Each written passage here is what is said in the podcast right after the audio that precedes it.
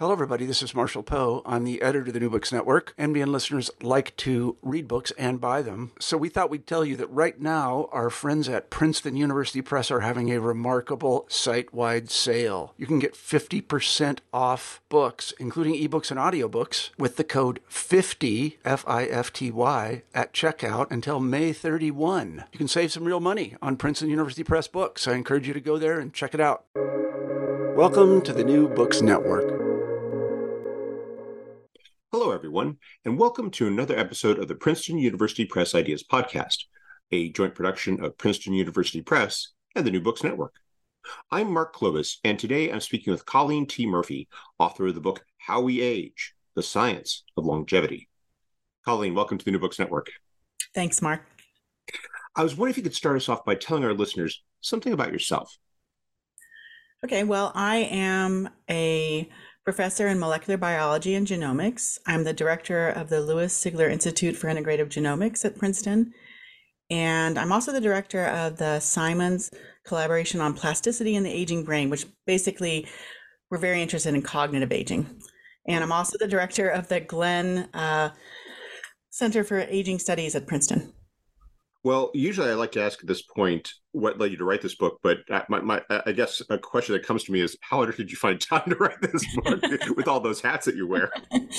well, the story is actually it came directly out of my teaching at Princeton. I was teaching a class on, you know, this is my favorite subject. My lab studies aging in all different ways, which I describe in various detail in the book.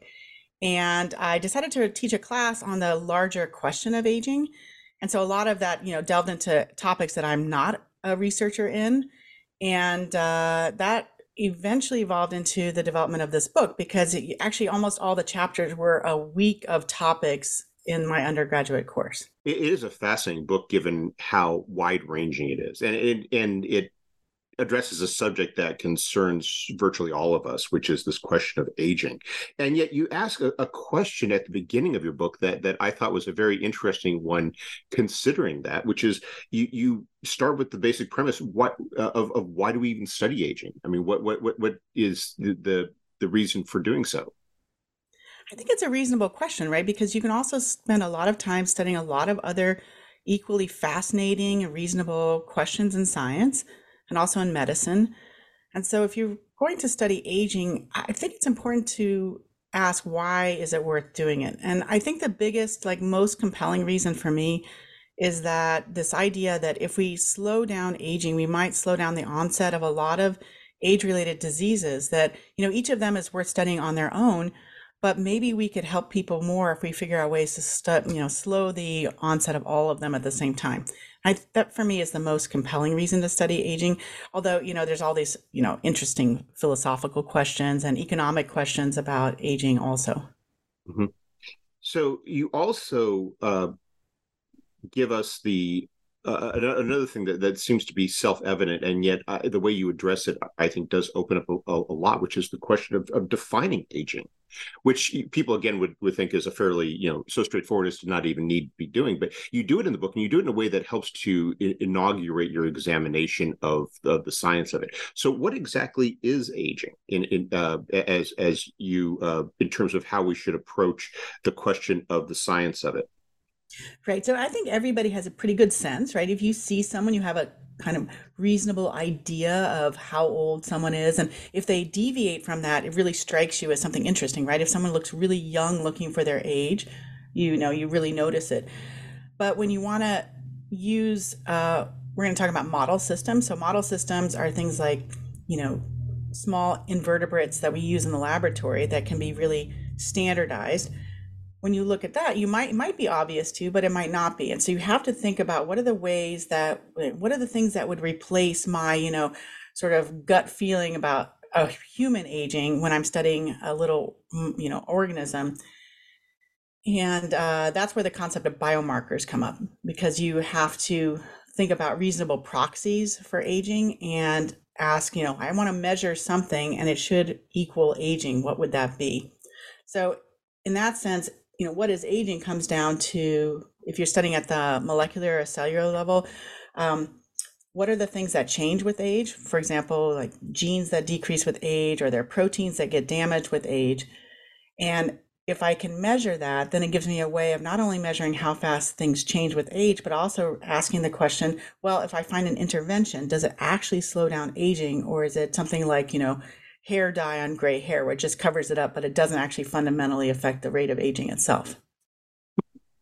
So you, you also ask another question that I, I, think is the final one we want to uh, consider before we get into the, the science you described, which is why do we age? I mean, is is, and, and it's a fascinating. It's one that I, I, must confess, you know, does open up a lot of these things in terms of, because from that you get the question of, well, if we age for these reasons, then, you know, can we stop it? If we age for these reasons, can we slow it down? I mean, so why is it that we age?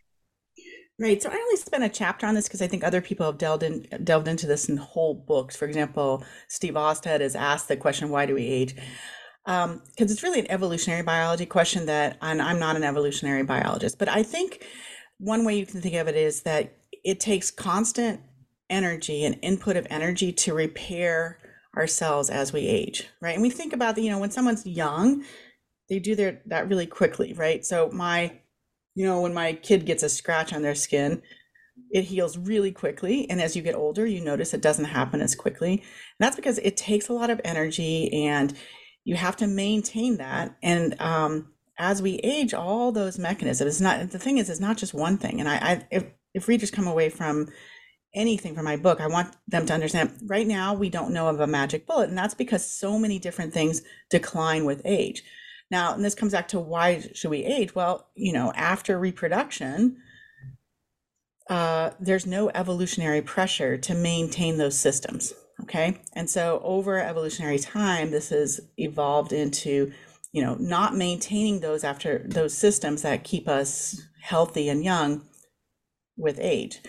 And, uh, you know, I don't want to get too deeply, but it's all tied into reproduction at an evolutionary timescale. That doesn't mean that those systems won't work later in life. And so that's what I'm kind of fascinated with this question because I see a lot of research in for example, the model systems, the model organisms that we work on in lab, where they find an intervention, but it really isn't modeling aging unless you test that in an old animal, right? Because it's not fair. We're not going to give like a 15 or 20 year old person a drug to make them live to be 100, right? So it's really important for us to distinguish things that happen when people are young adults or like animals are effect- effectively young adults from what happens when they're old. And so that's why this, you know, the question of what is aging and why do we age is all intimately tied with the reproductive system and the the you know genetic and molecular pathways that govern those rates but those can be manipulated. And so we just have to figure out what are the ways that we can do that at the time that we want to. Like if you were like a 70 or 80 year old person it might be reasonable to do have interventions at that point that point but we don't want to do that in a 30 year old. I think we really have to be careful about how we view the interventions that we do and whether they're going to work in an old person if we only test, test them in young animals. At the same time, as you described, though, I mean, your approach is one that is not just about studying a person at a particular age, but getting at a person or bad phrasing on my part, but but looking at, at, at, a person's you know underlying biology, and you had this uh, really uh, interesting discussion about uh, the genetics of it, which which really uh, in, informs your book to a considerable degree. I was wondering if you perhaps talk in, in a bit more detail about how, how we've been studying the genetics of, of of, of aging and some of the testing that that we're doing, and and, and what it is, and, and and how this testing is helping to under uh, help us to understand the the science of longevity and, and the possibilities of longevity. Right. So the genetics of aging, you know, this question has really transformed the field. You know, back in the you know 50s and 60s, I think that people could study aging only by looking at how quickly something changed with age and maybe doing dietary intervention. So dietary restriction was discovered back in like 1935 by Clive McCay. So that's a really old way to alter the rate of aging. And what really transformed the field is this discovery by Cynthia Kenyon when she was at UCSF, and uh, she published a paper in 1993. Her discovery that there was a single gene mutation that would double the lifespan of this little nematode worm that we work on called C. elegans. I mean, she was setting up a screen to look for things that lived a long time by doing it, like look inducing mutations and then finding mutants that would live a long time. And she was so clever about the way she set up the screen that her control animal that she was using or test animal actually had already the a great mutation. Okay, and so that was a genetic mutation in a gene called DAF2, which was not important how it's named, but it turned out to encode the insulin receptor. Right. And so as soon as you hear insulin, you know, even though this isn't a little nematode, it becomes clear that this is something that might work in us. And it turns out later that when there were studies of centenarians, those are the people who live 100 years or more. Um, if you look at their genomes, some of the genes that pop out as being having these single nucleotide polymorphisms or SNPs, so they're just little single genetic changes in those people who live a long time turn out to be in that same pathway as the insulin receptor.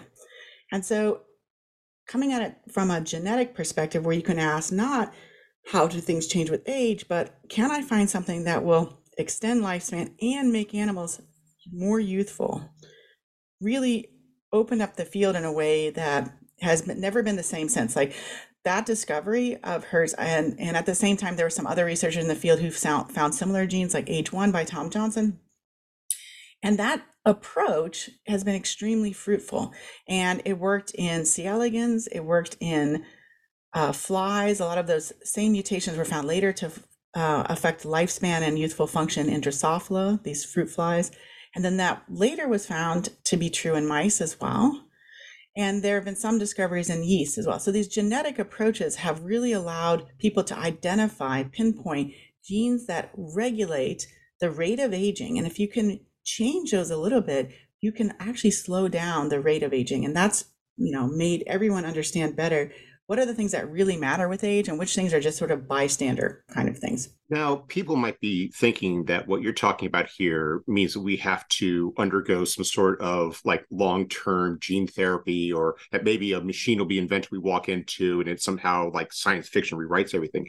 But what you really are talking about your book and and, and uh, is how the how there's such a we can already see these links between various aspects of our uh, body, our lifestyle, uh, and and the genetics. So basically, that we don't have to undergo a intensive medical process to just to uh, you know to shape this interaction to some degree but we can we do it through simply the the way that we live in our daily lives that that we may not be able to remold our genes but there's definitely a linkage there that you go into considerable detail about in terms of things such as uh, you know gut bacteria in terms of cognitive functions that that that demonstrates this this really interesting linkage that we're only just beginning to understand. That's right. And i want to emphasize that the and power of the genetics is really to discover the components that are important for regulating the rate of change. It doesn't suggest that we have to do the same thing in order to live long. In fact, one of the goals of my book was to give the reader enough background so that they can understand when they hear about some drug that's like some wonder drug or something, they can ask themselves, does that sound like it would be reasonable or not? And luckily, we're to the stage in the longevity field where they're starting to be drugs and interventions that actually could be helpful for people. And um, I try to give the science background so people understand why it might be reasonable or unreasonable. I, there's not so many things that are unreasonable, but um, and also and also that we don't have to rely. I, just, I actually wanted to make a couple points. So one was that um, if we get back to aging, I I neglected to say thus far that I'm actually really not interested in extending lifespan. Um, I'm interested in extending people's healthy function with age. And so that's why my own lab is fo- heavily focused on modeling cognitive aging and reproductive aging, because I feel like those are the two big things that kind of, you know, as people lose their cognitive function with age, I think that's probably the biggest loss. I think that's most impactful for their quality of life and independence when they get older. And reproductive aging happens really early in life. And for women and most people don't really think of it as aging but in fact it's the first aging phenotype that we have in humans. It's really obvious and life changing and if we could understand that better i think it would help women make uh, you know inform their choices in life. And so those are the two areas that i thought would make the biggest impact in our work and i really believe in extending quality of life with age. Now your question about the interventions you know i also want to make the point right now there's a lot of discussion about longevity you know, and the press, and there are very few. Uh, how do I say this? so right now, right now, you can do things like calorically restrict yourself, which is, you know, uh, been proven, like I said, since since 1935. That's been something that's been known to extend uh, longevity and also, more importantly, like probably slow the onset of many diseases, right? Um, and we've discovered that exercise is probably the best thing you can do. Like everybody should exercise probably more because it doesn't just help your muscles, it actually helps with things like oxygenation of the brain. Those are things you can do, and we actually understand better why they're um, helpful now. But there are, we're really on the brink of getting to drugs and interventions that are going to help people live longer that are coming from the academic research that's been going on in the field for the past 20 or 30 years. But that hasn't come online yet. Those are just starting to right biotech companies are starting. So i don't want people to have the impression that everything that's ever going to come out of longevity research has already been done so no one should think that that's it's really ramping up and it's ramping up quickly right now but uh, i think in the next 10 years or so we're going to really start to see some of the the fruits of the labor of all the work that's been done in um, in the longevity field, but it's not there yet. Other than you know people talking about dietary restriction, which I kind of can't stand, but everything else is is on its way, except for one thing, which I would say like. Um, the surprising, you know, sometimes you can find longevity interventions without looking for them necessarily. And I really do believe that some of these drugs that are aimed primarily at treating diabetes and obesity are going to have the effect because they um, improve cardiovascular function those are going to have the effect of, of you know improving and extending people's lifespan hmm. i'm pretty sure the, the heart of your book is is is exactly about what you just described which is you go you examine in more detail the various uh, elements of uh, bodily aging, the various factors involved. And I was wondering if you could perhaps uh, talk about some of these, and uh, such as, for example, uh, a, a, bit more about, uh, say, for example, the the the gender differences that you talk about, or how uh, the the role of of you know the di- the dimension involving neurons uh, and, and, sensory regulation, which which for me was something I had never really even considered before. If you could perhaps talk a bit about how it's it's not just a matter of that one approach works, or that it's just about treating quote genes eh, without uh, appreciating the fact that there are different aspects to aging that require more specialized uh, uh examination and and and and uh, and potentially uh, treatment. Yeah. So one of the fascinating things about aging and regulation of longevity is that so many um, tissues in the body and signaling pathways between those tissues are involved. All right, so one I've you know always struggled to like figure out how would you reconcile all this information together, and I think the simplest way to think about it is an organism. Say you know your little animal out in the wild, your main goal is to get enough food to reproduce. That's like the entire evolutionary like pressure you have, right? And what do you do when there's not enough food?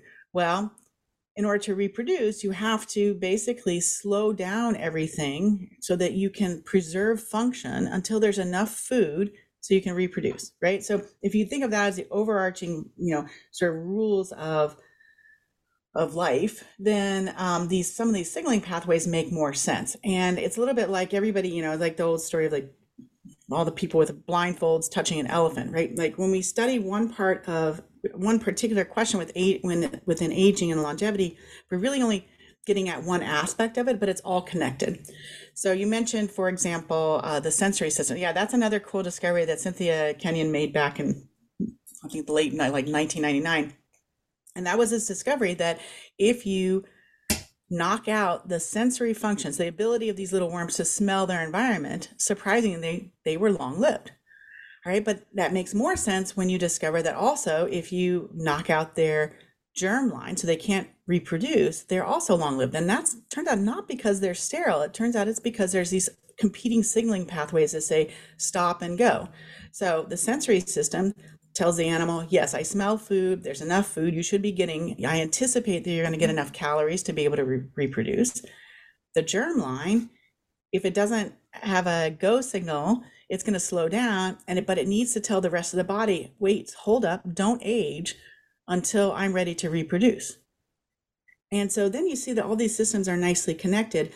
And what's crazy is because of the evolutionary conservation from these little tiny invertebrates all the way up to us, we can see that the same signaling pathways exist in us. So there's some potential for at least maybe not on the same scale, like you can double or triple a worm's lifespan. I don't think that's ever going to happen in humans, but you could maybe slow down the rates of some of this aging a little bit so that you could actually preserve function longer. And so, you know, every time we get at one aspect of the story, like, you know, and I, unfortunately, you know, I hope the readers can understand. I tried to come condense like almost a thousand papers into this, but in a way that like I don't want the readers to get too lost, but just to get at the basic ideas. And so that's kind of where we're at in the field that we have all these interconnected pathways, but remarkably, most of them, you know, respond kind of in the same in a coordinated fashion. They don't compete against each other. They're kind of like saying, yes, nutrients gonna reproduce, slow down age, uh, and we can put everything on like fast forward, or everything has to slow down if we don't have enough nutrients. We slow down the reproductive function, and we slow down the aging of the rest of the body. And so the real question is how many of those things still work after reproduction? And that's always, you know, what we have to test. And so as far as cognitive aging goes, uh, you know, that's a little bit separate in some ways and and also intertwined, right? So it's kind of like how do you approach the problem? You have to figure out which parts are um, really connected with longevity and which ones are separate. And it's interesting because they're they're uh, there's a little bit of both that's going on, and so we want to figure that out so that when we develop, develop like some sort of intervention that we know what it's going to do. It's going to hopefully we can figure out ways to slow down cognitive aging, um, even when a person is well past reproduction. That's that's the part that I'm really interested in because I want to help you know like 70 or 80 year olds. I don't want to try to give them drugs when they're like 30. But I think you highlight though uh, a really uh, you know important piece of uh, part of which is the need for a holistic approach because we can't sit there and say okay we're going to you know fix this and all of a sudden congratulations you're not going to have to worry about I'm, I know I'm being a little facetious here, but wrinkles.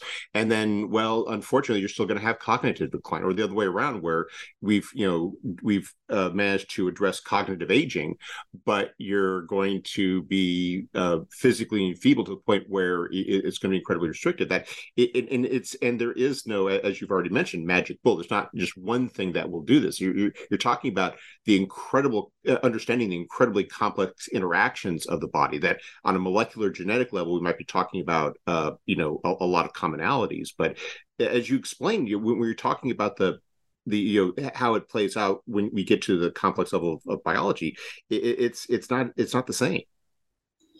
Right. There are a few pathways that could be the very t- so if you think about it as like a uh, decision tree, mm-hmm. like it really depends on where you're at in the tree, right? So if you're at the very top, it is true. Like the reason I say there's no magic bullets because I think often people are working downstream of that somewhere. Now, dietary restriction is famous because it's one of the things that at, it's at the top of one of these trees where when you have fewer calories, you slow down almost everything else. And there are other a few other master regulators like that. And the insulin signaling pathway is like that as well. It is true, though, that each one of those pathways controls downstream a whole bunch of different things. And so if you only intervene at the point of one of those like 100 parallel pathways, then you're only going to affect one small bit of it. So it's really important for us to learn where we're at in that tree so we understand how much of an impact can we actually have. Mm-hmm. Now, I, I, you keep referring to the magic bullet, and, and I, I, agree. But it, one of the things I, I, thought was funny was your final chapter, where you talk about how people are asking, "What can we do to stop aging?" Or to slow aging. And as you describe, you know, it's always the same basic advice. You know, uh, diet, exercise, you know, taking good care of yourself. And yet, as you explain, you you understand that you know most times they are asking you that question. You know, what's the magic bullet? You know, what's the one pill that I can pop to fix this? And and and but you then in your final chapter you explain how while we may not be working towards one pill that we are working on all sorts of very fascinating interventions that show great promise. I was wondering if you could perhaps uh, detail some of the ones that you describe in your book. Okay. Yeah and this is the result again of all these researchers in the field doing so much work over the years. Um, so yeah. So the things that people can do right now, I think everybody knows that. Let me just look real quick. Um, But the things that are kind of have come up that have been surprising, I think, are things like blood factors, right? These, the idea that in our blood, as we get older, there are more and more detrimental factors that are circulating that actually seem to have impacts not just on, you know, parts of the body, but also like our, our brain. And conversely, there are factors circulating in young blood that are are potentially really good, right? So that's an idea. That's kind of like this weird science fictiony idea, but it does seem that the development of you know some aspect of those factors i don't know we'll have to see what ends up being a, a real therapeutic whether it's the protein itself or something else but some of those proteins um, could be great therapeutics that you could actually you know get delivered and maybe it would help your brain function longer and i i think that often that's the kind of thing that's a surprise the other um, area that's been seems kind of promising is this idea and again i don't work on any of these things i'm telling you about so i'm definitely not pushing something that i i have done myself. Um, so senolytics so this is the idea that you would take a develop a drug that would kill senescent cells. And the reason you'd want to do that is because it turns out senescent cells so cells that are like have already like marked themselves for death they just don't get out of the way and, and actually that's an important system because it helps prevent cancer you don't want to not have senescent the senescent programming. But if you can target cells that are senescent and get rid of them, that's nice because it turns out those cells, the senescent cells, they secrete factors that are toxic to other cells around them. And so there's some idea that those types of drugs, senolytics or senomorphs, might actually be very beneficial, not just for people who are aging or in specific age related diseases, but even for people, for example, one I heard recently at a conference a nice talk where it suggested that people who have been survival survivors of childhood cancers might benefit from some of these because while they were getting treated, you know, to get rid of the cancer, it also caused damage to their cells. And a lot of those people don't live as long as they they should. And so I I think that those those those kinds of areas um, could be really beneficial. Um, let's see. So those are kind of the, some of the new things, and then we have drugs that are targeting, um, you know, so these traditional nutrient reproduction pathways. Um, and then we have repurposing of old drugs that were used for other things, right? So that's kind of cool because that means that those kind of compounds might pe- reach people the fastest because a lot of them are either FDA approved or close to that. So um, I like the idea of people, not just like super rich people, but like generally being able to benefit from a lot of the research that we've done over the years. And that actually gets to a final point that I I, I wanted to uh, that that struck me I was reading, which is that you, you, this is not simply a matter of saying here's all this wonderful stuff and and, and no consideration of the the the challenges of disseminate to ensure that you know we all benefit from a uh, a, a greater uh, longer lived life, but one that it, it's about considering making sure that this isn't just confined to the select few that we, that we can all you know ultimately profit from these discoveries. That is my hope. I mean, one of the problems right now is that there are already inequities in how you know who gets treated, who gets treated well. Our medical system, um, you know, we've made a lot of great strides, but we already know that not everyone benefits from all the medical uh, knowledge that we currently have. So it can easily be imagined that could be exacerbated if you have such expensive treatments that only a few people get them. I think that's not going to happen. One, because um, as I've outlined, there's a lot of different uh, drugs that are being developed for treatments of various age related disorders. And secondly, um, you know, if we are able to turn at least some of these relatively cheap things into pro longevity drugs, that would be great. But again, it's something I worry about. And we see that even in, as I mentioned in the book, you know, we don't even reach the maximum life expectancy for several of uh, our populations within the United States. And we, we know why that is. And we need to do a better job about that. Hmm. We appreciate the time you've taken to speak with us. But before we go, could you tell us what you're working on now? Uh, so in my own lab, uh, well, first of all, because I'm the director of the Lewis Sigler Institute for Genomics now, uh, that's a job I just started in uh, July, and that's a pretty time-consuming job. Um, in my lab, we continue to study ways to extend um, cognitive function, and uh, we do that in C. elegans, but we've been able to show that that works in mice as well. So I'm really excited about figuring out ways that we could extend that eventually to humans. So we're busy looking for ways to um, basically we model model this in C. elegans by looking for drugs, and then we're going to see what happens next. And uh, yeah, we're doing lots of fun stuff that has completely nothing to do with aging, but it's just kind of fun looking at transgenerational inheritance of learned behavior. So we figured out how to that we figured out these little C. elegans that we work on sort of in the course of working on other things, we made this serendipitous discovery that the worms, when they encounter a pathogenic bacteria, they think it smells like food, but they quickly, it makes them sick and it, they learn to avoid it. But then they pass that on to four generations of their progeny. And so one of the fun projects that we're working on in the lab is figuring out all the mechanisms by which that works because it's kind of surprising and fascinating. And sometimes you don't want to work just on one thing and so we have the aging work and we have these other other projects that are just purely curiosity driven and i have to say one of the great things that work about working at princeton is where you know there's no pressure to not work on things that are medically relevant. So we do both. We work on things that are medically relevant and things that we just want to know how they work because they're just really freaking cool. And in turn can lead to medical discoveries that we didn't even envision when we embarked upon them.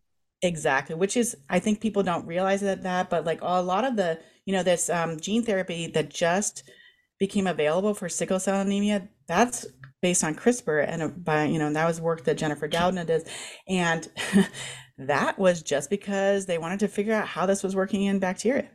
So wow. we have to really value the the fundamental research that goes on that's not aimed directly at finding medical interventions. So, I, which you know we we definitely value. Well, Coleen, thank you very much for taking some time out of your busy schedule to speak with us. I hope you have a wonderful day. Thank you, Mark. I appreciate it.